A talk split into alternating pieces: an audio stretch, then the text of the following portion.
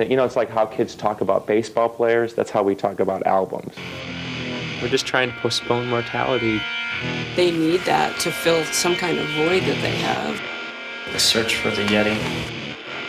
He's a duck. Well, don't interrupt. We'll take all your blood and turn it into mud. It's the Smashing Pumpkast. I'm Frank Garcia Hale. I'm Pat O'Brien, and ooh, baby, Zeitgeist Summer ain't over yet, folks. No, the sun is not setting just quite. Nope, because yeah, we've got more to talk about that falls well into the Zeitgeist or into the Zeitgeist era. And today we are talking about some. Well, it, it, our, the batch of songs we are talking about includes some kind of current, you know, set list faves. Uh, they're sort of the misfit toys of Zeitgeist Summer, but we've compiled them into this Zeitgeist era singles episode in which we're going to talk about Super Christ. We're talking about Feel Our Love. We're talking about Glow and several others. So it's, yeah, it's like a little mixtape we put together of the sort of otherwise uh, standalone singles that came out around this time and some stuff that they played live as well that was uh, of interest and pretty cool to check out. Correct. And there's going to be stuff that's missing from this that you're like, why aren't you talking about this? It's because Right.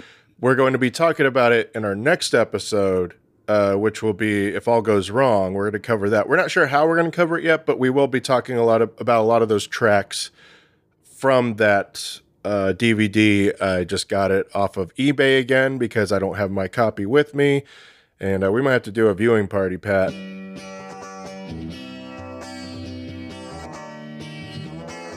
But before we get into these tracks, Pat, we got some people to thank. Yeah, let's do it. Well, we want to thank some Patreon members. Rob Tedesco, thank you so much. And also at buymeacoffee.com, we want to thank Andrew Carl Green. Thank you so much for supporting the Pumpkast. If you want to sign up for our Patreon, you could do so at patreon.com slash smashing pumpkast and cast is spelled K-A-S-T. Or you can go to Buy Me a Coffee, throw a few bucks our way at buymeacoffee.com slash pumpkast. Cast is spelled K-E-S-T there. And buymeacoffee.com is like a digital tip jar. If you don't want to sign up for Patreon, but you think the show has any value whatsoever, you can just throw us a few bucks there. We really appreciate it. Helps us uh, buy new equipment uh, when we need it because things have been crapping out left and right on me, Pat. I don't know about you. I Uh, mean, I don't it know. It goes if- to a good use. yeah, Mercury seems to always be in retrograde with shit breaking. You know what I mean? People always say that, Yeah. but you know, whenever your shit breaks, but it's true. And if money is too tight for you right now, just do us a favor. Leave us a review on iTunes or uh, Apple Podcasts. I don't know what it's called now. But anyway, on Apple Podcasts Oh, or on change it? Uh yeah, I think so. I don't know what it's called now. They it's whatever it is, the interface is terrible. But uh, you can review us on Apple Podcasts or you can leave a star review on Spotify. Spread the word, help us out. Thank you so much for listening. We appreciate it so much. Yes, thank you, thank you, thank you, thank you, thank you, and gracias. All right, Pat, what do you say we get into it? How about we let the listeners feel our love?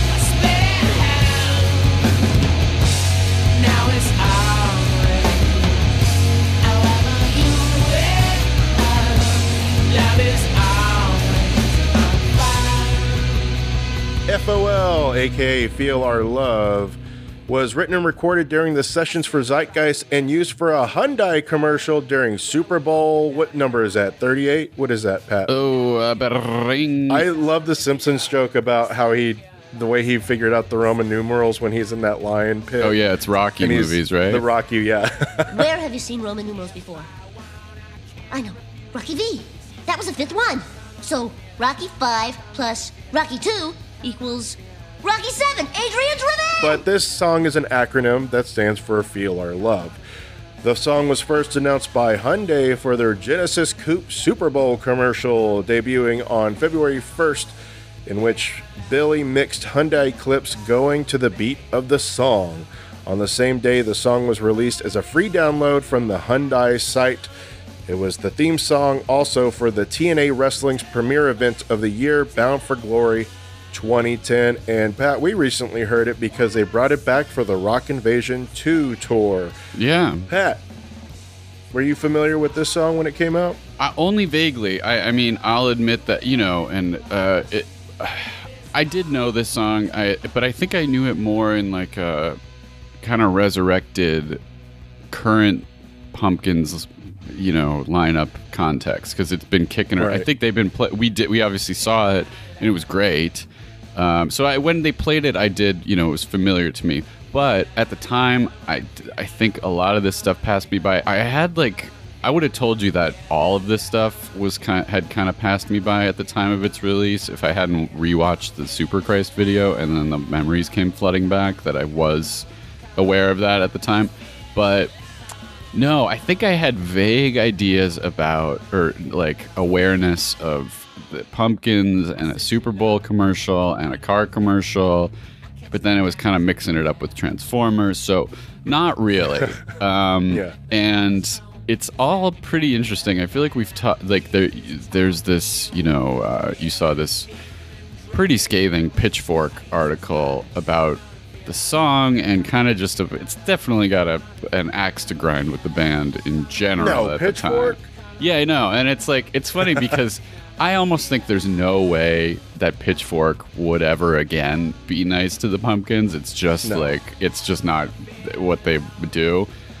But I mean, this is like pretty savage, but it is sort of savage in like a you know sellout accusation kind of way, which um, I don't know if you saw. I haven't read it yet, but my wife sent it to me. Cassia sent it to me about, or, or somebody was talking about it. But it's a recent article with Janeane Garofalo in the New York Times, and the the thrust of it is like her intense sort of Gen X lingering phobia of doing anything that would make her a sellout.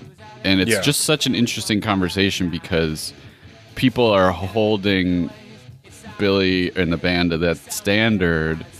But kind of at this point, that sort of ethos was like already gone, you know. Yeah. So like it's it's. But I'll admit, I will admit, like around this time, and even and we did talk about it with like the Transformers movie and stuff which at this point who gives a fuck you know but like i did still have that you know we grew up in that we grew up Oh, yeah. certainly if we weren't gen x necessarily ourselves technically we certainly grew up on like gen x culture and the conversation around being a sellout Yeah. it was just sort of ever ever present you know you didn't want to be a sellout you didn't want to like like sellout shit you know like it, it- Yeah. but it was kind of hard to pin down too because like anyone that my ass ever heard of had to sell out in some way for it to get br- beamed Right. to, to my remote corner of the world Yeah, I felt exact, and I had a chip on my shoulder at that time too about like sellout, sort of. I didn't really care, but also I was like, oh, that's kind of lame. it's just like a vague feeling like an icky Yeah. feeling you know I remember being so angry when "Pictures of You" by The Cure was used mm-hmm. for a, a printer commercial. For, yeah i remember. I was that. livid. I was like, how fucking dare they? i didn't like that either I was so angry at the But- time. yeah. But like, if you are in any, I mean, this doesn't even have to apply to the entertainment industry. It's just all around in the workforce of just being exploiting artists and people for their work, Mm-hmm. while other people uh, profit off of that, and the people who create or work for those people do the hard work. And now. That doesn't. I don't think sellouts really exist anymore No. because you have to have that side hustle. There's a reason why you're seeing celebrities in commercials more now. Mm-hmm. There's a reason why bands have to get sponsored, you know, by uh, I don't know, Liquid Death or whatever the fuck. You know, like there's Mm-hmm. there's reasons for that because you can't make a living hardly anymore off of doing this because there's so much exploitation. I think that's has to do with social media and people just being like, "Well, you do TikToks for free, so you can produce this shit Yeah, for free." no, I know. Believe We've me. encountered that where we're like, we need some kind of compensation for work Yeah, yeah just make do. it for free. Yeah, yeah, yeah. I and know. it's like, no, that's my time. I know what I'm worth, and so with that lens now, I'm I'm less like, ugh, that car commercial song.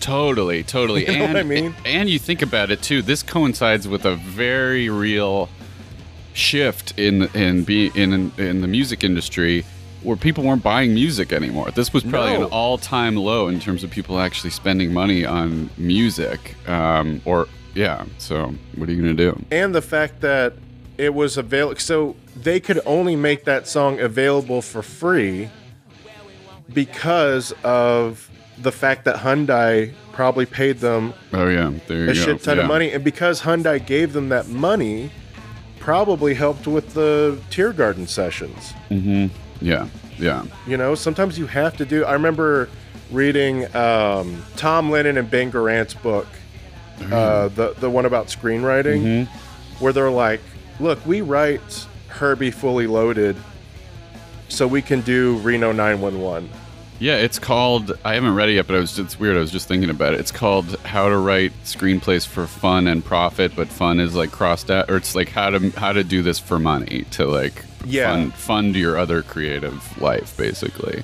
and i think that's it's how what you have to do to survive as a creative now Yeah, yeah, and just a, as a and I remember several. You remember years ago when Henry Rollins had an IFC show? yeah he there was like a moment his big idol his like main person is iggy pop he lo- like the stooges and iggy pop Yeah. that's like his henry rollins like and he he was talking about this this was years ago but um he sort of like it was off of lust for life i'm sure or some iggy pop song Yeah. being used in you know probably kind of a million commercials commercial, for yeah. yeah for a while there um, in the 90s and 2000s and stuff but it was just about that same thing about how like musicians are undervalued like their whole careers and if someone who's worked hard their whole career someone wants to offer them money to use their thing for the thing that's obviously it's different if you're if it's for like uh you know if you're selling weapons that are bombing orphanages or something if there's some Right. direct like i don't know but eh, other than that like you've worked it's it like you said like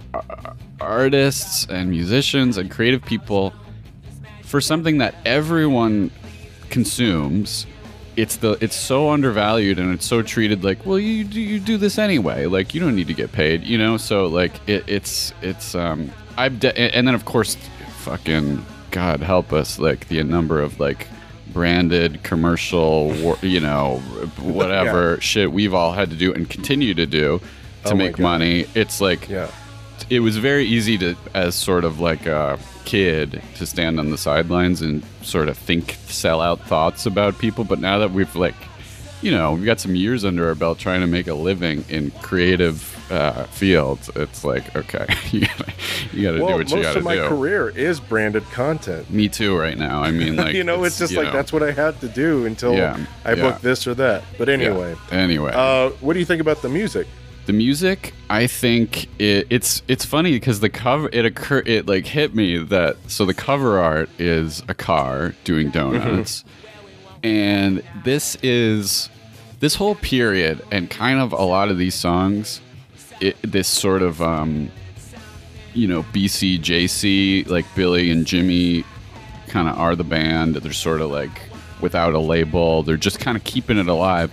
This whole it, it reminds me it's like the musical equivalent of them doing donuts in a parking lot. It's like them kind of like Yeah.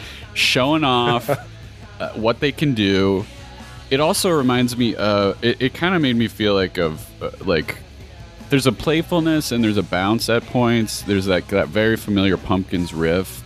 Um it's also relentless and really aggressive. It can almost feel like one of those pumpkin songs that's like shoving you a little bit. It's like you know a little uh, antagonistic Yeah. kind of it occurred to me that maybe th- th- it's like the it felt like the musical equivalent of what it's like to have sex with billy maybe at this time i don't know yeah it's a really interesting song and i really dig it it, it gets it's it's kind of like hard to say which is the the chorus is kind of the verse and the ver- there's Yeah. and the there seem to be bridges everywhere, um, which I like.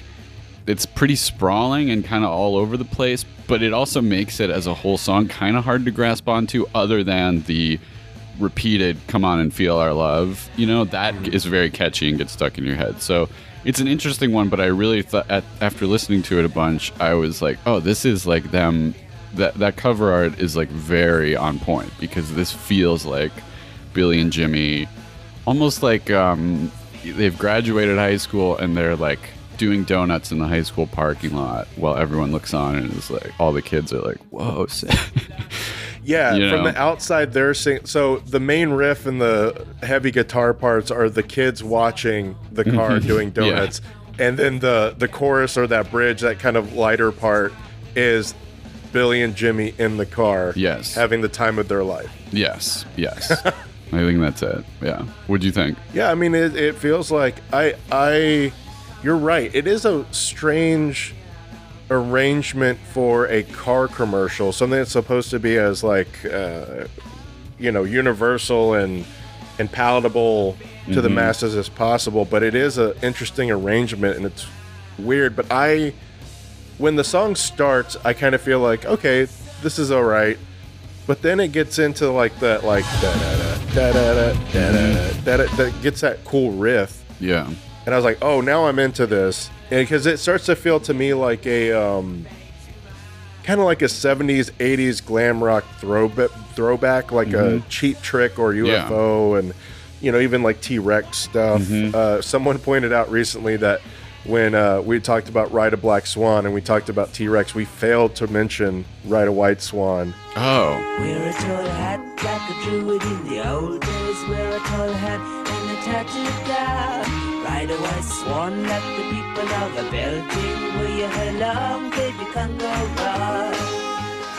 Oh, which we go. just completely went over our heads anyway. But I like that aspect of it because it does have that kind of 70s, 80s glam kind of throwback. And even with the lyrics, and this is a lot with his ti this time where he's writing a lot of come ons and Mm-hmm. call and response type of. Uh, I don't know what you would call that, Pat, of just being like these like declarations, these Yeah. positive declarations in the rock music. yeah, know? and like definitely, like you said, an old school kind of. It, it all, it all um, points back to.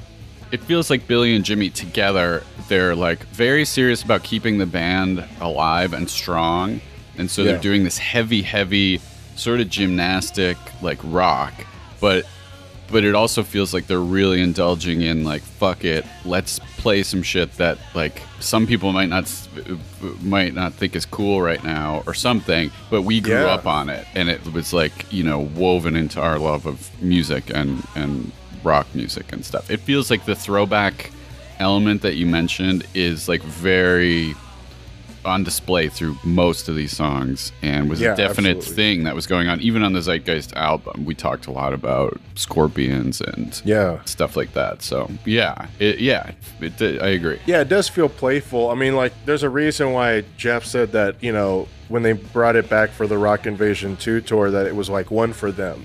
yeah yeah Because they get to kind of jam in the middle and they got to, like, kind of do a very loose and fun version of it. And it's kind of cleansing the palate for them to be like, this one's for us. We get to have fun with it. Do you feel James's love?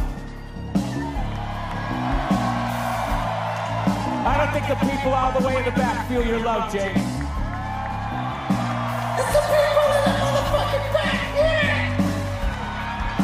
I think they're feeling your love now. Do you feel Jeff's love? All England, do you feel Jack's love? He's from fucking Manchester, England. James, do you want to hear a bass solo? Yeah. Kick it down, kick it down. I've been waiting for a fucking bass solo. Oh, here we go. oh.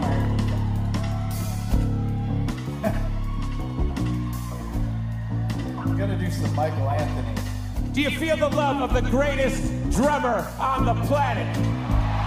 Mr. Jimmy Chamberlin. Mr. Jimmy Chamberlin.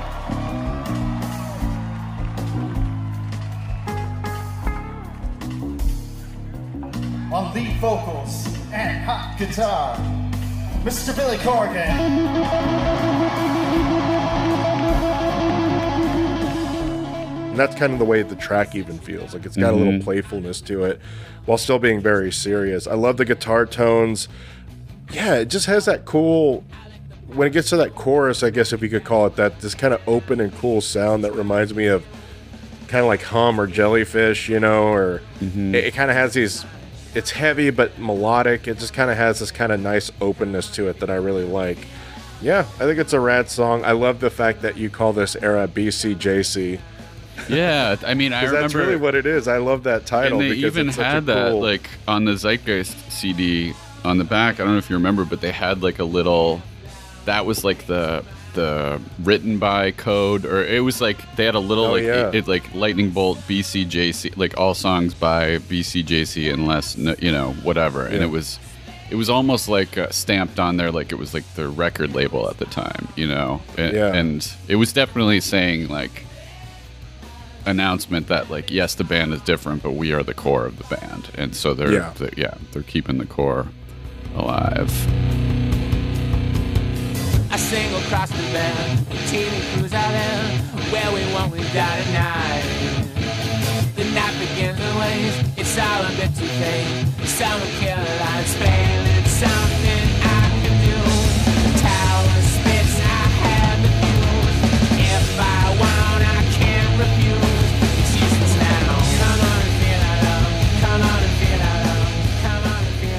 speaking of keeping alive does anyone else sense a resurrection coming i do and it's gonna be super super christ One solution, one takes you beyond this love.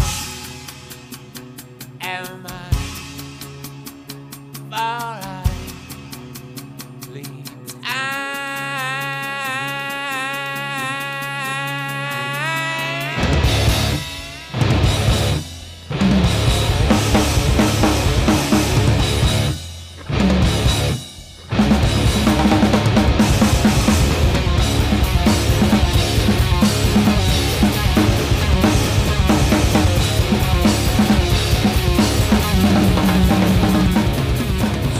Christ, Super Christ. All right. So Super Christ came out, was released on November 4th, 2008, and it was packaged with Glow as a digital 45. We'll talk about Glow next. But uh, the song originated during the sessions for Zeitgeist, uh, but Billy opted against recording the track for the album, stating that he didn't understand the song and thought playing it on tour would help us sort it out. Super Christ received a live debut on July 24, 2007, during its res- residency at the Fillmore and would go on to become a staple at the band's live shows. It was finally recorded in January 2008 at Sunset Sound, co produced by Kerry Brown of the band Catherine and also the ex husband of Darcy. Although not a single, the song was highly publicized by the band, including a music video that debuted on MySpace on February 27th, 2008. Remember that? Would I be in your top, uh, whatever it was, Pat? Yeah, you would be. I though I was a late adopter of MySpace, and I think I only signed up uh, for musicy, th- like little exclusives, shit like this, where it was like, well, the only way to see X is like, you know, like, I gotta get on MySpace. So You were ride or die for Friendster. still am. It was also notable for being the band's first release without a record label. This is, I guess, the dawn of Martha's music. So this song was initially available in a limited capacity on the compilation Fresh Cuts Volume 2, available solely in Guitar Center locations, which uh, otherwise featured songs performed by Guitar Center employees. And then a more Huh. general release was later given to the track digitally on the iTunes Store on November 4th, 2008, and it was packaged with Glow as a digital 45. So this one kind of goes into that vein of what we talked about of like the the band is like at this point too they're really into these like kind of psychedelic you know uh hard rock jams which he uh attributes to Kerry Brown and there's kind of this like metal psych kind of feeling that's going around. We, we kind of get a little bit of that with United States, and I could see why this wasn't on Zeitgeist because it is pretty. There are some similarities, I think, between Mm-hmm. United States and Superchrist. They do feel like sister tracks. You uh, kind of can't have both, yeah, or at least not in like a single album. Yeah, because United States is such the centerpiece of that album in my book, um, and kind of the climax of it. It would be hard to do that twice with like a big long jam like that. Yeah. What are your thoughts on the song? You know, I I really like this one. I think it's it's interesting because uh, we've talked about in previous conversations about both Zwan and just kind of Billy at this time, sort of him talking about Christian rock and thinking about you know Jesus and all that stuff. And this, t- my my take on this was that it- it was almost like Billy and Jimmy said, "Well, what if- what would good, what would cool Christian rock sound like to us? And let's make that." Yeah. And that's what I think of as, as Super Christ, like their earnest idea of Christian rock. It still feels a bit like the do, doing donuts thing, but I love after at the a little after the five minute mark of like serious, you know, rocking. You have this sort of resurrectiony, churchy sounding, gentle interlude, and you know it gives sort of like a "He is risen" vibe.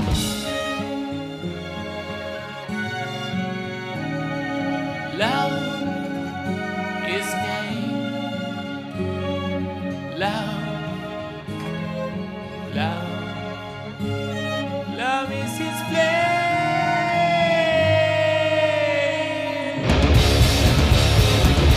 these kind of little soft, churchy interludes in otherwise hard songs kind of cut to the core of what always attracted me to the Pumpkins. You know, Melancholy is full of that, and Yeah. uh, Siamese You know, uh, all uh, all of it is full of that. Honestly, so you know, it is kind of an epic. The video we'll talk about, I imagine, at a later date, so I won't get too much into that. But the video is kind of interesting, just in terms of shedding some light on like what the I don't know what maybe what was going on in the band's head at this time or something. But um, yeah, I, I really dug it. It's definitely like again, it feels like Billy and Jimmy almost like lifting weights, staying fit in preparation of whatever the next like big incarnation of the band might be. Like each of these Yeah. kind of feel like strong songs that don't necessarily belong anywhere, you know? It- it- it- Yeah. So it's it's hard because of up to this point loving a band so much for the experiences of their albums, you know, these feel a little bit standalone and a little bit disconnected from you know, greater works and also kind of like the I don't know, like the world of I don't know, like the outside world a little bit. It feels like it, it's insular kind of. Um, Yeah. Granted, they did have these big, you know, Super Bowl moments and movie trailer moments and stuff, which is an interesting flip side of sort of saying this is like at the most kind of under the radar period for the Pumpkins once they were a known band. So I don't know. I, I dig this. It's ambitious. It's it's um, and if you think of it as like them trying to do Christian rock that rocks, I, I admire that um, attempt. And so anyway, yeah, I don't know. It's these songs are interesting. It's it was hard.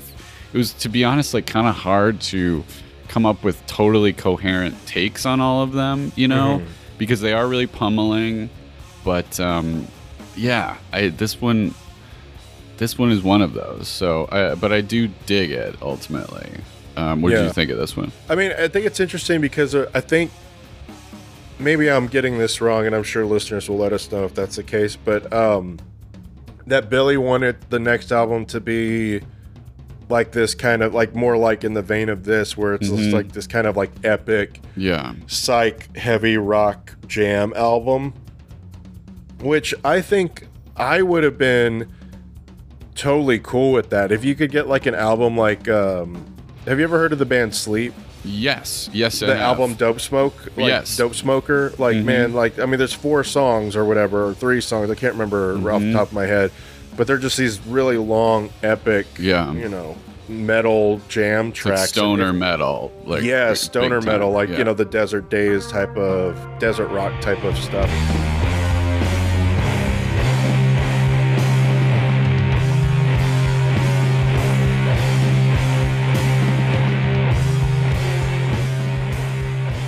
And I I would have loved with Billy and Jimmy doing an album like that, it would never have been successful. It would have never been commercially successful, Right, especially right. at that time, 2008, 2009 or whatever. Like it, they would have been crucified. Mm-hmm. Um they probably still would if they did it now, which is uh, a shame, but like I would have loved to have had a Pumpkins album like that. I think that would have been cool. I, just to let them let their freak flag fly and Yeah, just do like yeah. a whole album of songs like this. Mhm.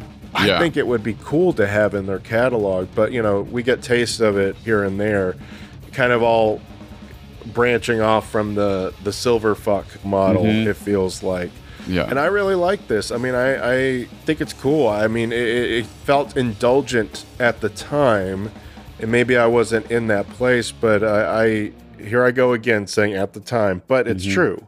Yeah. You know, that's my experience. And I just love the sounds in this, like that palm muting that happens at like 245 ish is so good. And it kind of reminds me of an ode to no one.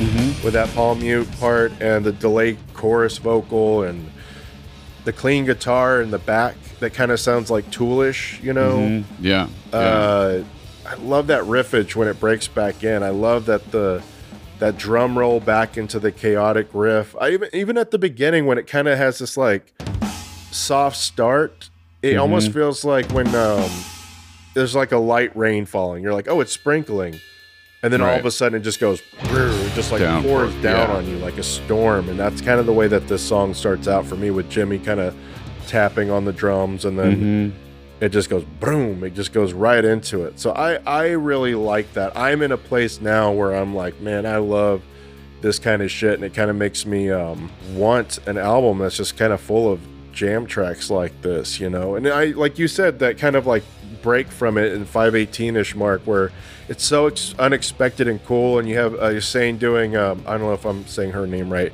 but you have her doing the violin on that Oh yeah, And- yeah. She was. That was Mina. We apologize. We we're probably pronouncing that wrong. Y S. We probably are. N N E. Mina. We we've been meaning to talk to her too. We'll have to get her on uh, soon. She says she's down for it, so we have to. Yeah, she seems like a cool um, person, and she's worked with some other interesting people too. I Yeah, think. very. But Yeah. it's funny that you mentioned that video too, because that's where it kind of gets into the weirder aspects. Of course, you know the big thing is that porn star Sasha Grey appears as a dancer in it. Mhm. Like, yeah, you have Gary Stern and Sky Saxon from the Seeds on the bass guitar and tambourine, and he's kind of hanging out with some really interesting characters around this time. And this Mhm. that video didn't even feature Jeff or Ginger and Lisa.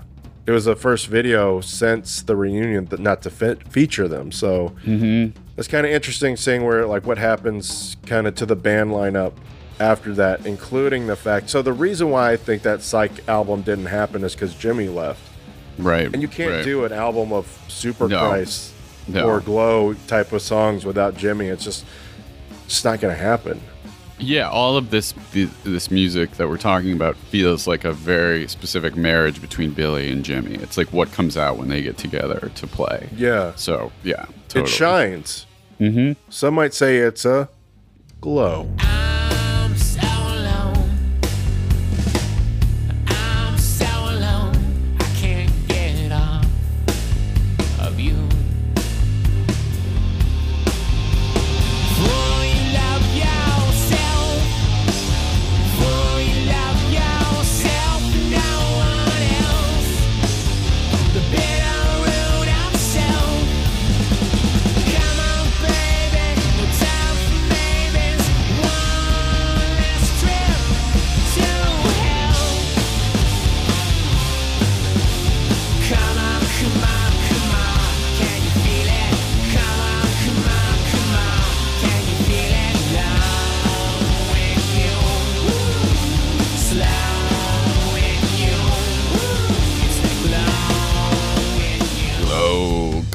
Is a single that premiered on Chicago alternative rock station Q101 on September 29th, 2008.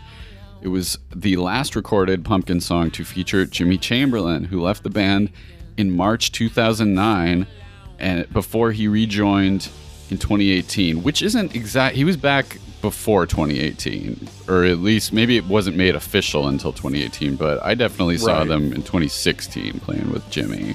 Um, anyway, whatever. You guys know he's back. Jimmy's back. Yeah, it's also noteworthy that the melancholy era demo song "Zoom," which we're Which which we're on all familiar with. Yeah, we all love Zoom. Has a similar riff to Glow and may have originated from it. That's some say.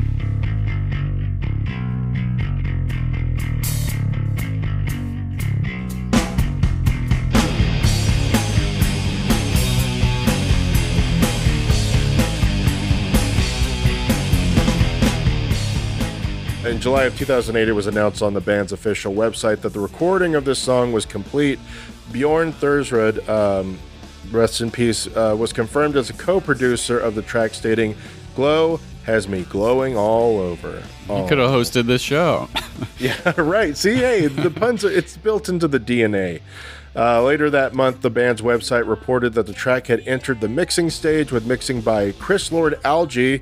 Uh, there's kind of like a, aren't there brothers like Lord Alge brothers who do like a ton of remixes and stuff? I know like when British or Canadian bands would release an album for American audiences, they would always get the the Lord Alge Alge uh, people. I don't know. oh yeah, that's that right, vaguely but- familiar. Yeah, yeah. uh, but it was slated for September release. The article also featured a photo of Billy and Jimmy, among others, at Ardent Studios in Memphis, Tennessee, where Glow was recorded. Billy stated that with American Gothic and Glow, the band finally turned the corner where it's starting to feel like our music again and not theirs, whoever they might be, referring to the band's choice to continue making music without a record label. And then the track Glow was released as a digital 45 with Super Christ on November 4th, 2008. We've already said that, but it was um, it was also released as a downloadable track for Guitar Hero World Tour on November 15th, 2008 along with 1979 The Everlasting Gaze. The band worked on a music video with Justin Coloma for the song, which premiered on MySpace on December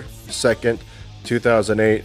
The cover art was created by artist Kateri Forbes. And we'll talk about the, the music video on our Patreon. Glow, I always I thought it was always a reference to the gorgeous ladies of wrestling since Billy's such a uh, Mhm. wrestling fan, but I didn't see any reference to that. Pat, what are your thoughts on Glow? that also confused me um, for a while there. I had sort of a murky idea of because wait, which one was the one that was used? Yeah, feel, uh, FOL was used as an actual song for TNA wrestling. Yeah, it was all very murky and confusing at the time. and then the show Yeah. Glow came out, the wrestling show. I was like, what? Excellent show, which should have gotten another season. They canceled it for no good reason. Yeah, Netflix. Ooh, um, no, jeez. Uh, please pay me. Yeah, pay me. Yeah, yeah, so this is an interesting one. I'll. Uh, it falls into. I think it it falls into. For me, almost like an original song version of one of the covers, like Clones or "You're All I've Got Tonight."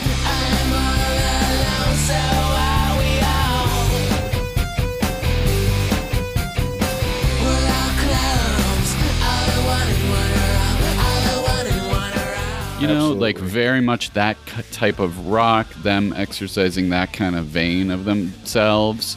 Um, it it's it's not my favorite of the batch, but just because sometimes, and we've talked a lot about the sort of you, you referenced it earlier, but the sort of type of Billy Zwan pumpkin song that was happening in the past five years, that the sort of come on, come on, let's Yeah. go, like the sort of like um, almost like a toxic positivity. you know what I mean? Like Yeah, yeah. It's like well, I don't want to right Toxic now. positivity, Um, wonderful. But that was kind of the the game he was playing, I think, at time. And I don't know if it was just for fun or if it was if it was uh, you know like commentary on something. But it definitely rocks hard. I've never seen them play it live, but I bet I would really enjoy it if I did. Um, Yeah. And I hope to see it someday live. Like I said before, it was sort of the lack of context for these songs that just kind of like confused my little brain at the time. Like I didn't know where to place them. I didn't know how to. Your little brain at the time. Yeah, I didn't know where to. Fi- you know, I, I it, like it, I was unplugged. We've already talked about that. Right, you yeah, know, yeah. other shit going on, other you know, whatever. But it was also h- kind of hard to keep up. You know, like just as we're and it was just par- partly the times, but just as we're talking about how all of these things were released, it's it's kind of. um compared to you know what we were talking about a year ago on the pumpkast uh, on the podcast it's kind of hard to keep up it's like okay this was an itunes exclusive this was only Yeah. in this commercial this was only in this promo this technically came out on a guitar center compilation. You know like it's it was hard to keep up. Um but yeah this one is like i like the sort of rentals like woo you know like Yeah. that, that's cool it's fun. Um it feels i guess the only thing that keeps me from getting as excited about it is what i mentioned like i feel like in a way i've heard it before from the pumpkins like on songs like clones and you're all i've got tonight and that like i i, I don't know. It was it was hard for me to maybe i'm wrong and i'm sure i'm wrong but it was hard for me to grasp onto whatever the sort of corner that he's referencing that they turned was. Maybe he was talking more about the business side of it, or, or Yeah. just like spiritually they felt like free or like independent, you know. But um, yeah, I don't know. What, what do you think of this one? I, I mean, I like it. It's I'm kind of with you on. It's like it's not my favorite of the batch, but if they played it live, I would Yeah, be incredibly totally. thrilled about it. Yeah, I think um, I love the cool buzzy bass part. You know, at the beginning, I like how it starts and it feels like a cla classic rock riff uh, with that mo- monstrous riff during like "Fool You Love Yourself." I love that part, and I also like that, like you said, rentals. Like yeah, the cars, the rentals. It also reminds me. It seems like kind of inf- influential. There's this band from California called Anakin. I don't know if you've ever heard of them.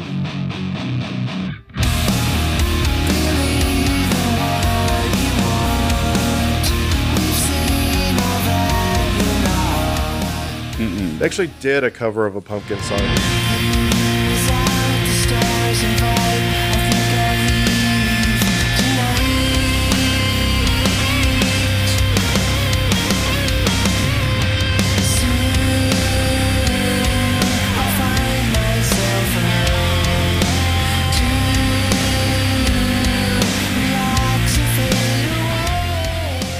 but they are very, very much influenced by the rentals, but also the heavier stuff. You know, almost like Abandoned Pools meets the rentals. That's what it kind of felt like to me. But uh, I like that, like the little woo woos part. I think that adds some charm to it, which Yeah. otherwise would have been kind of like a. Yeah, I mean, I like it. I like it. It just um, the one part that does bother me, it kind of always bothers me with most songs when they like the the the phrase like "come on, baby." Mm-hmm.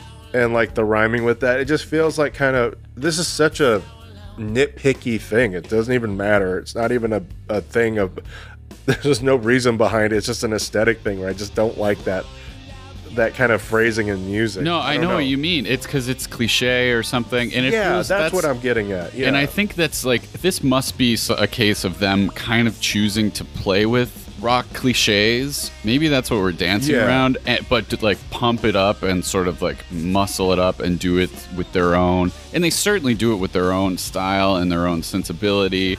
And probably for their own reasons too. I'm sure, like Billy always has some sort of inside joke about like why we're doing this now, and I don't know if it always comes across, you know, it is a bit the tongue in cheek yeah but it's definitely tongue in cheek, and I think that that like the little touches, the sort of like woo, you know, like that kind of is a. I like that because it is like a lighthearted sort of um, shows that there's a, some sense of humor to this. But I know what you mean. You're not always in the mood for sort of like "come on, baby, don't mean maybe," you know, like Yeah. that kind of stuff. Even if it is sort of self-aware, you know. and that's probably me just missing the point. Like I think, like I think you're completely right about the fact that it's it's par for the course for Billy to have that kind of tongue in cheek Mm-hmm. approach and just be like, no, we're having uh, we're doing a fun rock song. Yeah, yeah. Let's do this. Like what? That bothers you? Right. like it's Yeah. kind of like a like that's your problem for not enjoying it. Yeah. and I get that. Uh, otherwise, uh, I love Jimmy's drumming. Of course, it's just always on point. All these songs, his drumming is just really just so that makes it even more devastating that he leaves. You know. Oh yeah. uh, after yeah. you know in 2009 we'll talk about that more in later episodes but um i what i noticed about these songs that was interesting to me and it comes in later but for these songs you know what's missing that usually is a hallmark of uh, pumpkin songs like this Hmm. like a ripping solo Yeah, yeah, that's true. I didn't notice that until it got to Glow, and I was like, wait, where are the like kind of show off solos in this? Mm-hmm. Yeah, and the solo is is is great. Um, yeah, but it's like not the show offy. You know what I mean? Oh yeah, and these songs, uh, yeah, exactly. With what we're talking, these songs are begging for that kind of, you know, Yeah. like with the rock epic, you know, uh, sensibility. Yeah, no, I know what you mean. It is interesting Yeah. too because it's like, yeah, man, it's so weird to read. Like this is the the last song recorded with Jimmy for quite some time, um, long time that the band existed without Jimmy. That's which is crazy because he's such a. All these songs seem to be screaming like Jimmy is at the core of the band. Yeah, he's essential. Um, but yeah, Jeff is in the band, but Jeff isn't really a part of any of this at this Right. point. So it's yeah, it almost feels like they could have used a little bit of outside input. As strong as this stuff is musically, in terms of keeping the band uh, jacked, it yeah, it does feel like a little like a closed loop or something. Like a little bit of outside input would have would have maybe made things a little more spicy at, at points. I think that's a big criticism of the band currently too. I think that people have of saying like, well, they he needs somebody like a Butch Vig or somebody like that to come in, Right, right. to kind of. Because right now it is so insular, he's controlling everything of Yeah. every aspect of recording and all that, and it's all inside. I don't know if I agree with that or not. Yeah, uh, I, yeah. Because you know they they worked with uh, Rick Rubin. Totally. that was yeah. That was its yeah. own thing though, and it was a quick thing. I, you know, I hear what people are know. saying with that. With the producing stuff, I almost am like, yeah, it's a good point, and it would definitely be interesting to see what would happen if they if they sort of gave the not gave the reins, but collaborated with either Flood again or just some took a big swing and someone new. But then I also understand at this point, like I understand too, like I'm a perfectionist and I like I wanted to learn to edit videos myself because otherwise it turns into me if it's like something I directed like just giving hyper specific notes to the person who is cutting Oh, it to the point where they're not even like you know like I understand Billy wanting to produce his own stuff at this stage of the game um, Absolutely. I guess I almost mean just in terms of a band structure at this point um, like maybe three people instead of two people give you know Right. or or get what four or whatever you know like but I, that is also an interesting point that people definitely talk about a lot on um, Reddit and whatever, and they're sort of preemptively dismissive of new stuff that is, isn't out yet because they know they're like, well, he should have somebody else produce it. Which, yeah, I I I, I understand that thought, but I also I'm a little more defensive of Billy in that regard because Yeah. he's been at this game for decades and he's produced a lot. he knows what the pumpkins should be. it he sounds knows what it should be ultimately and all that time with flood and everything it's not like that's just doesn't rub off on you you know True. it's like that that's all goes into the soup so um, So what you're saying is that there's what, Pat? what i'm saying is you got to get a little more people in the room because there is strength in numbers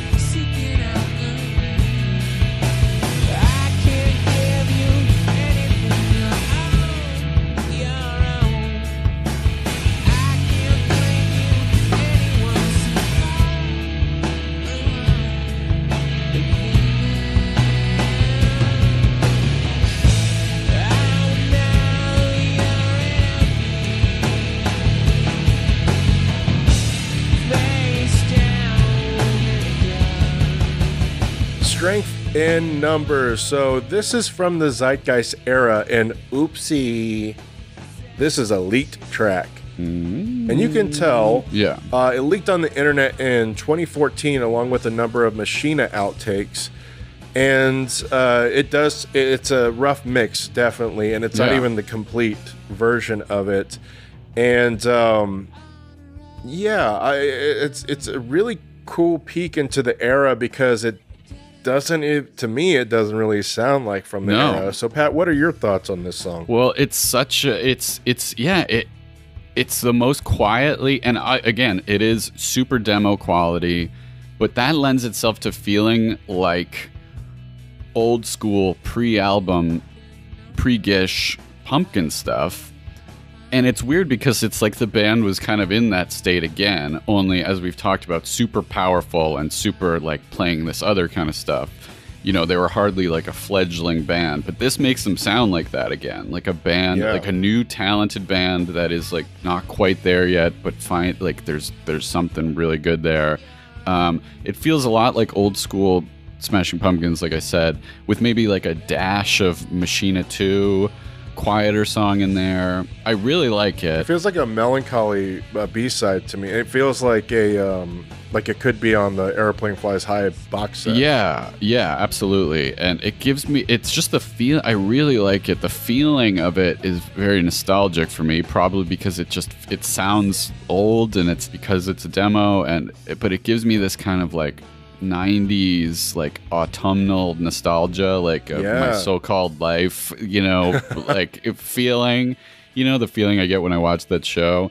It's very kind of like quietly seductive, which is makes it uh, dis- very disappointing when it just ends abruptly. I know. Yeah, it, it leaves you. Uh, Leaves you wanting more. Well, and it also just makes me think like had they gone ahead and Jimmy stayed or whatever, and they made that sort of epic stoner metal album that they seem to be veering toward, it would need.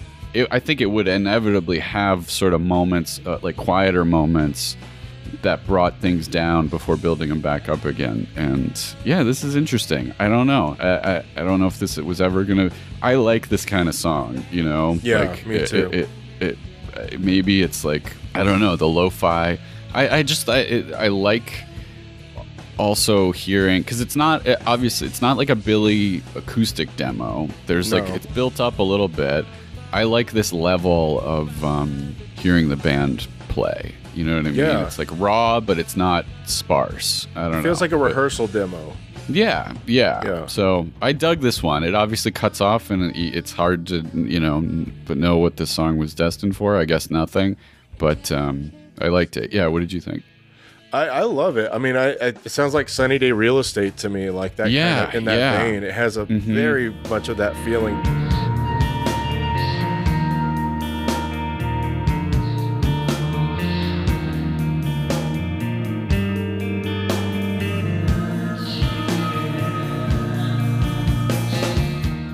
I don't know. I just hope it sees the light of day with a proper mix at some point. You know, I would love Mhm. that to to come back or whenever they reissue Zeitgeist, you know, uh, it Mhm. shows up because I think it's a solid song. It's cool. I love the feeling of it. I love the tone, and it's um, yeah, it's really cool. I like it. Yeah, the Sunny Day real it does have like emotional, va- like hearts. You know, like it, that's that's a great reference. It almost takes me back to a time when I like first discovered Sunny Day Real Estate. Like, Yeah. I don't know. I guess early two thousands is when I first started listening to them. But oh yeah, um, yeah, I, like that was I I think when I was in college. uh, You know, like Okay. many things, I discovered them. Yeah. Um, but yeah, it's very pretty, very nice.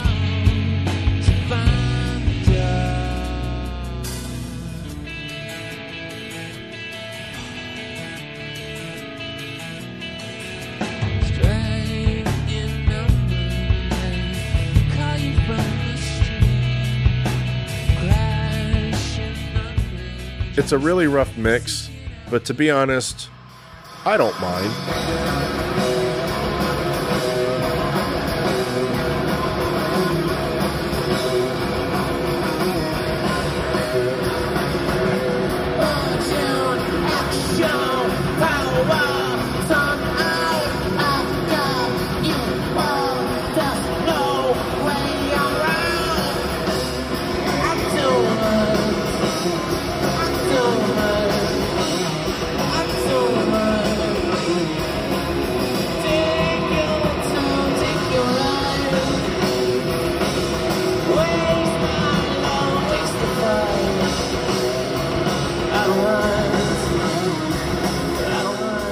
I Don't Mind. So the recording we're using is from February 6, 2008 at Bercy. I guess that's the name of the venue in Paris, France. It's a live Zeitgeist era song. Uh, thanks to Michael uh, Pasela.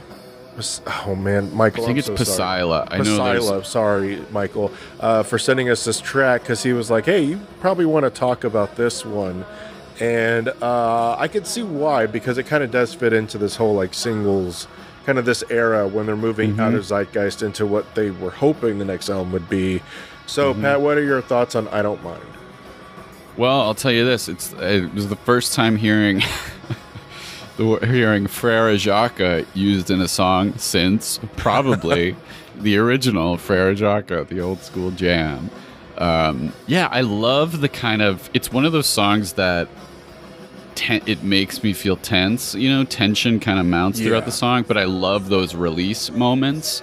You know, I, I, I really dug this one ultimately. I think at first it, I had a hard time getting into it, but the more I listened to it, the more I liked it, and the more I started thinking about how it could, how cool it would be to see this kind of, um, not in a heavily produced way necessarily, but maybe, maybe like spiced up and sort of spaced out in like a in a recorded version Yeah, like kind of like what they did with some of the CYR songs or just whatever, just like experimented with a lot. This feels like it's got great bones for um, being built up into something really memorable. Great so I point. ultimately I, I I went from kind of ambivalent about it to get really really digging this one.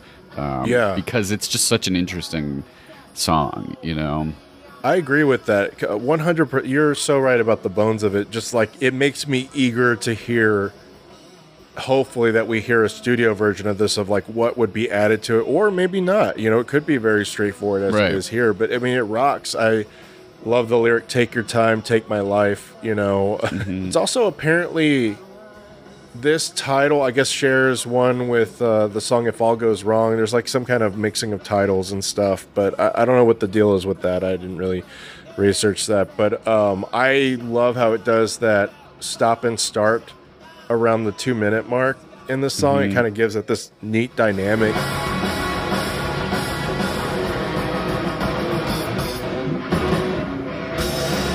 Again, kind of interesting that it lacks a solo in this song.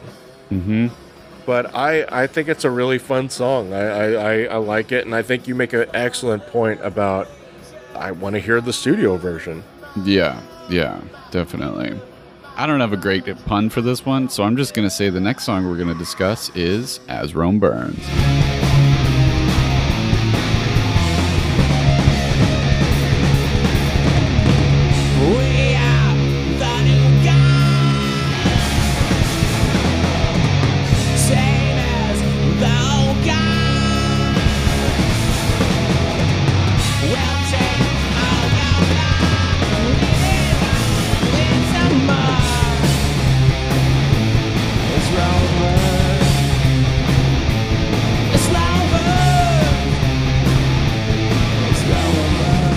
Tried so hard. We we cut all of my attempts out. Though sometime someday those my attempts will be uh, leaked on the internet as a demo, Right. and um, everyone will uh, agree that it was a waste of time. And so it was bandwidth. for the deluxe the deluxe edition the super deluxe edition of yeah, this yeah. episode. Yeah. uh, so this was from the October thirty first, two thousand eight recording in Columbus. That would be Halloween. We're almost there, Pat. I'm excited. Me too. Um, As Rome Burns is a song that was performed fairly regularly throughout 2008 and 2010 live shows. A studio recording apparently exists from the spring 2009 Cold Water studio sessions, but has never surfaced. So I debated on us covering this because it was covered or it was played more in the Oceania era than it was in this era but uh, we were convinced by one of our Patreon members to say like, no, I think you should cover it for this. You know what? I think they're right because it does fit more with this era than it does the Oceania era.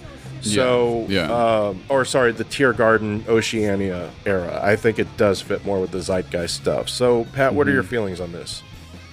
Um, yeah, this is another one that is it, it's total donuts in the parking lot. I mean, it's kind of right that it's like Billy and Jimmy broing down. Um, if the other one, if FOL feels like sort of making love to Billy, this feels like kind of getting beat up by Billy, with Jimmy like kind of as his, you know, like the guy in the background, like uh, his backup muscle. You're you you're know? thinking of S and M basically, yeah. Right. Yeah. yeah. you need a safe Um, word to listen to this song. Totally. Yeah. Yeah. Yeah, definitely another one that seems to be them embodying the certain rock of their childhood. There's a lyric, I forget what it is, but it's very much like meet the new boss, same as the old boss. Meet the new go- we are the new gods, same as the old gods, right? Yeah. Um, but this one does have that super guitar that guitar solo you were That's what I was about. wanting. Like that that it, and it's it, it does go really far for kind of selling the song because it's so over the top like metal indulgent but also really great like you really dig it listening to it um i was curious if it was billy or jeff doing that particular solo um i don't know if we have any way of knowing but it's an awesome Yeah. solo and it kind of is the highlight of the song for me and it fits with the, what we've been talking about but it kind of punches it even further, you know, into that like super indulgent metally thing that they're doing. So, Absolutely.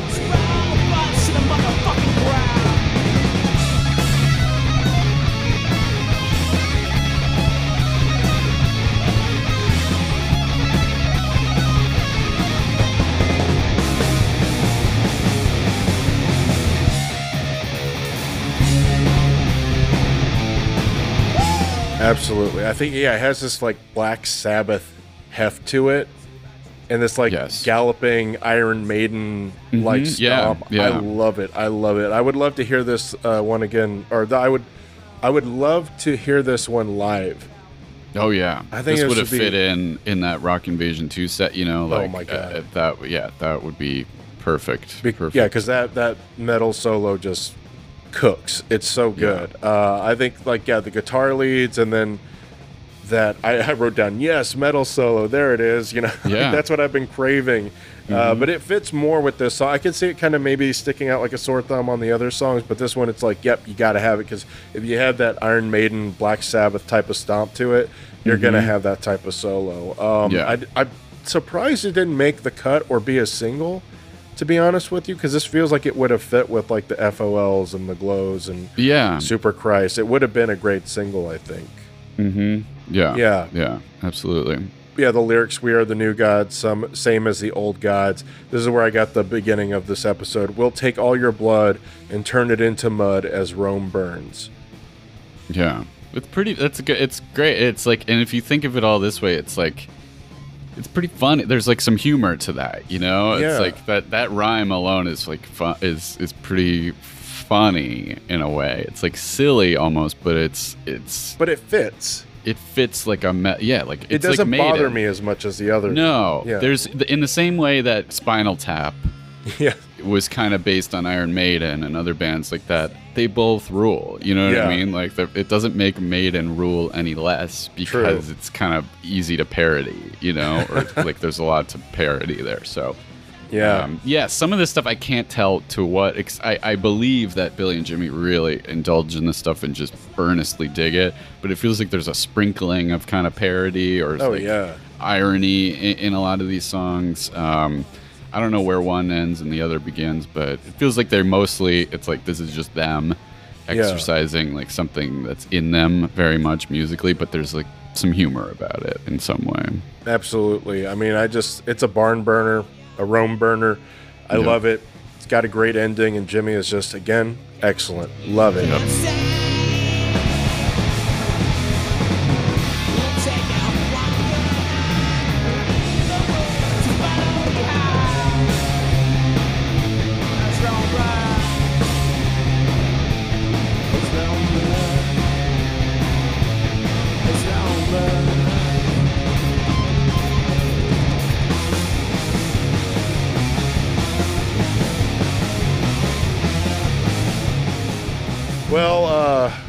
almost done with the episode, but follow us down. Let's follow the March Hare. Amazon,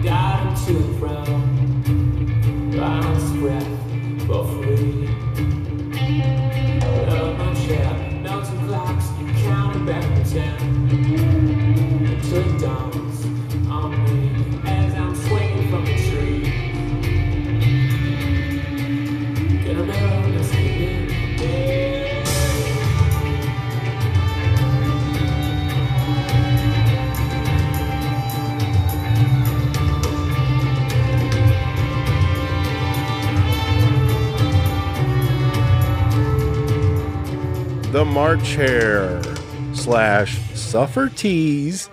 Uh, So the, the recording we're using is from November 7th, 2008 at United Palace in New York, New York. This song first appeared during the November 2008 20th anniversary tour. A live recording from the soundboard appears on Live Smashing Pumpkins, which was a joint venture between the Smashing Pumpkins and the music distributor Nugs.net to sell audio recordings, quote, mastered directly from the soundboard of the concerts from the band's 2008 20th anniversary tour of North America.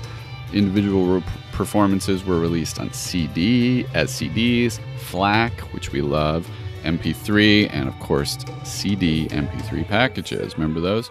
A few of the recordings contain extremely minor cuts and banter, and talking by Jimmy or Jeff is usually almost inaudible. Uh, and you can find the entire tour on nugs.net, which Hell is that's my homepage when I open my browser. nugs.net. I've actually wanted to sign up for nugs.net because they do have a lot of great stuff on there, but I can't justify the, the spending. Right. The 20th anniversary tour is incredibly infamous, which we might do a roundtable about on Patreon. I don't know. We're, we're feeling it out, but because people are like, you kind of have to talk about it because it's super infamous about like how this fans felt about this tour, how the Mhm. press felt about this tour, being that it was a 20th anniversary. But um, yeah, I I could have picked the shorter version. There's like a four or five minute version of this, but I thought, what's the fun of that? Let's take a Right. listen to the the longer version of this with the suffer tease in it. Uh, Pat, what are your thoughts on the March Hare? I love this one. I mean, I gotta say, it's so different. So different. I mean, it almost feels. I love how it feels almost outside the realm of what you would expect from the band, but that place is exactly what excites me about the band when they step out of uh, what you would expect, which is pretty wide to begin with, the Yeah. arena of what you would expect from them. But I think a lot of the songs we've talked about thus far they're they, they some take big swings and they're very interesting and musically challenging and stuff but all kind of fit within like what you might expect based on what has happened so far this i mean the horns like Yeah, I love that. horns um it, it i don't know who's playing those horns but that's It's definitely the a tour because they added like a brass section. Uh, I think during this time. I, yeah, I don't know enough about this era to so that so presumably they were using horns in other songs uh, on this Yeah. tour. I mean, that was news to me, and it was kind of a revelation because it just well, right out of the gate, it's it, it- the the bass line and the opening. It's it's very like Deee-Lite, you know, grooves in the heart, um, which I love. There's a really cool kind of Talking Heads groove to the whole thing, um, which we know, you know, the the the one of the highlights of the Rock Invasion tour was the the Talking Heads cover, but granted, good. done in a very different way, done in a mind blowing way Yeah. but this is like this was more unexpected for me even than that um I, yeah i love this. It, it's one of my favorites of this bunch. It feel just because it feels so different like such a different live music experience but not you know like it, it feels very rooted in their early 90s kind of psychedelic jams. When I imagine this concert, I picture more of like a porno for pyros concert or something, you know, like Which is funny because he Um, just recently uh, did a Led Zeppelin cover with Yeah. Porno for, Porno for Pyros. Yeah, yeah, and obviously the you know him he, he and um, Perry are are you know joined by this tour pals and they're you know obviously promoting this tour and they're gonna play to, have been playing together. Um, but yeah, you could totally just see like I when I'm listening to this and picturing the crowd, I could totally see like a guy like a shirtless guy in like a jester hat, just like stoned Tripping out of his mind on Oh, yeah. like whippets and LSD, you know. Um, but there is a crossover between you know between pumpkin fandom historically and that whatever that is. Yeah, I don't know it, but it it it also has like a tomorrow never knows Yes, vibe to it, absolutely, which I love. With the drums, Jimmy's, yeah, drums. yeah, so so this one was so interesting to me. It, the the song itself, but the way it's performed with the horns and every it, yeah, this one this was awesome to me. I, I, I Yeah. there's just so much is exciting because it's so different. But then you have the fun of sort of tracing how it's it actually fits within the pumpkins kind of um, history pretty well, or, or it's not as out of left field as it is in some ways. Exactly. That's why I picked this too because it does feel like if you are a fan of the Gish era and only the Gish era, you probably dig this song. Yeah. If yeah. you went to go see them live, you're like, I guess I'll check them out, and you they play this song, you're like, whoa, now this is the Mhm. shit I love because Suffer fits like the the lyrics to Suffer just kind of seamlessly fit within the song, and I'm like, wow, yeah, it's- Yeah. that's right. It's like a expansion of, you know, while while Suffer was the the the tab on the tongue. Yeah. This song is like the the further through the looking Yeah. glass type of you know the March Hare like type of you know Mhm. uh, experience of seeing the other worlds and dimensions and whatnot.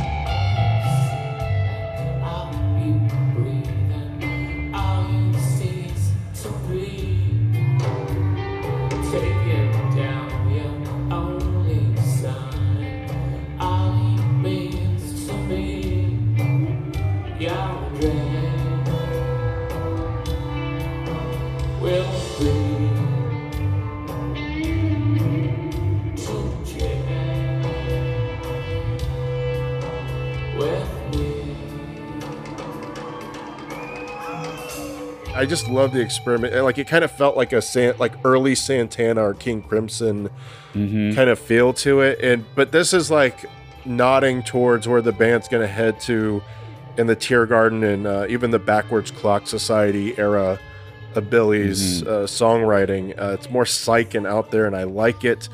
Um, yeah, I, I love the horns. The, it's trippy all around, and I would love to hear a recorded version of this. Again, it's just gonna I'm gonna repeat this, but um, feels loose and a little sloppy, and I kind of like that. You know, Mhm. um, and I love how it kind of breaks into that Latin-like shuffle too. Yeah, yeah. Uh, halfway through.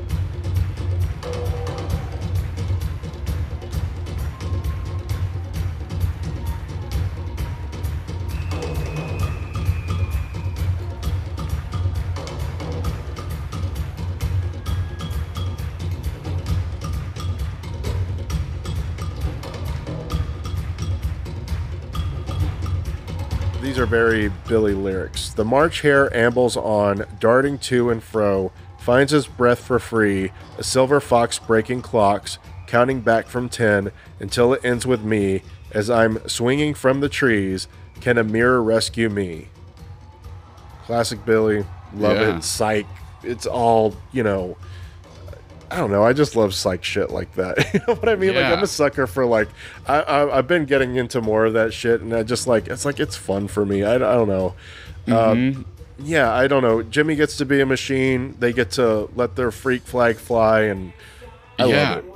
And and also this just kind of coincides with it doesn't really it's to, doing a different thing, but I love just like the use of horn textures in what like around this time is when TV on the radio was kind of in full swing Yeah. and like their Return to Cookie Mountain album, so good. um, which is so good. Real, I haven't I was I haven't listened to that in a long time, but it's kind of one of my favorite albums.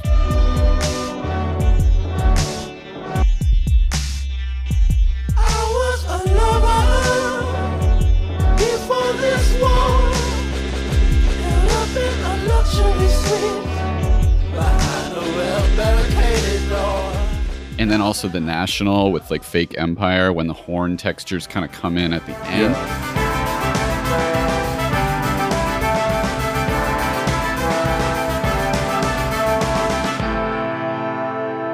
It's not horn centric music. This isn't um, ska or jazz or anything. But or even like Rocket from the Crypt. Yeah, it's not like right. It's Yeah. it, but like to add that, like to have them sort of unroll as this added like depth later in the song. It, it's just I, I'm a sucker for that. It, it like done well. So Yeah. um, yeah. I don't know. Maybe horns were having a moment in in the zeitgeist at this period, but I am.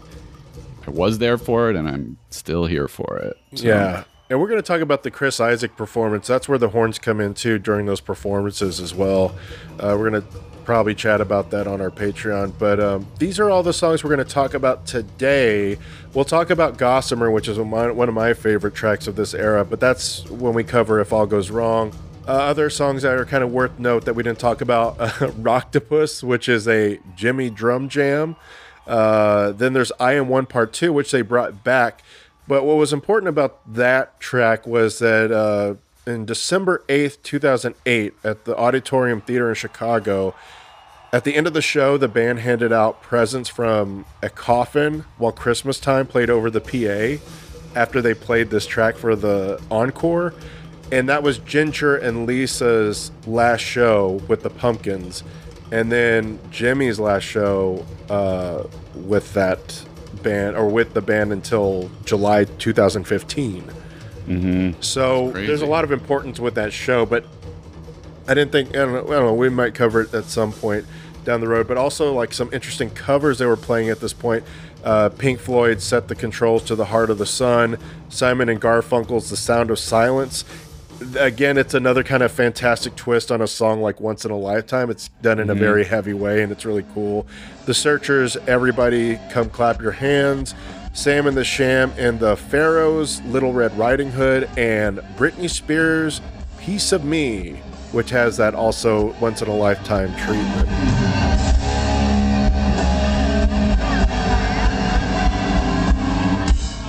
I'm Miss Bad Media Karma. Another day, another drama.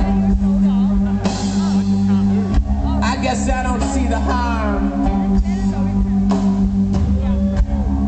Keeping it real and being a mama. And with the kid on my arm, I'm still an exceptional earner. You want a piece of me? You want a piece of me?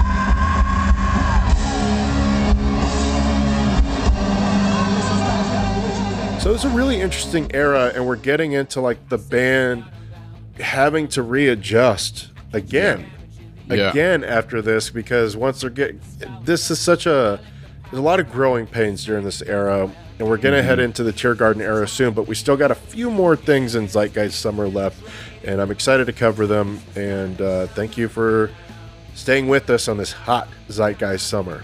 It's a hot one. Um, but yeah, very interesting stuff. And we will be back very soon with more pumpkins action. Until then, we will be ripping donuts in the high school parking lot and uh, drinking tall boys. As That's the right. Under, Come on, feel our underage love. teen. Yeah, feel our love. Come on.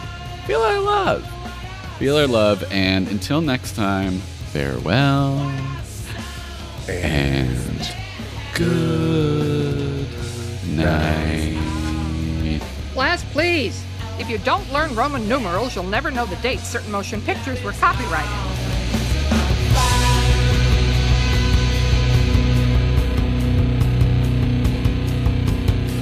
single across the band. The team we cruise out there. where we won't, we die tonight.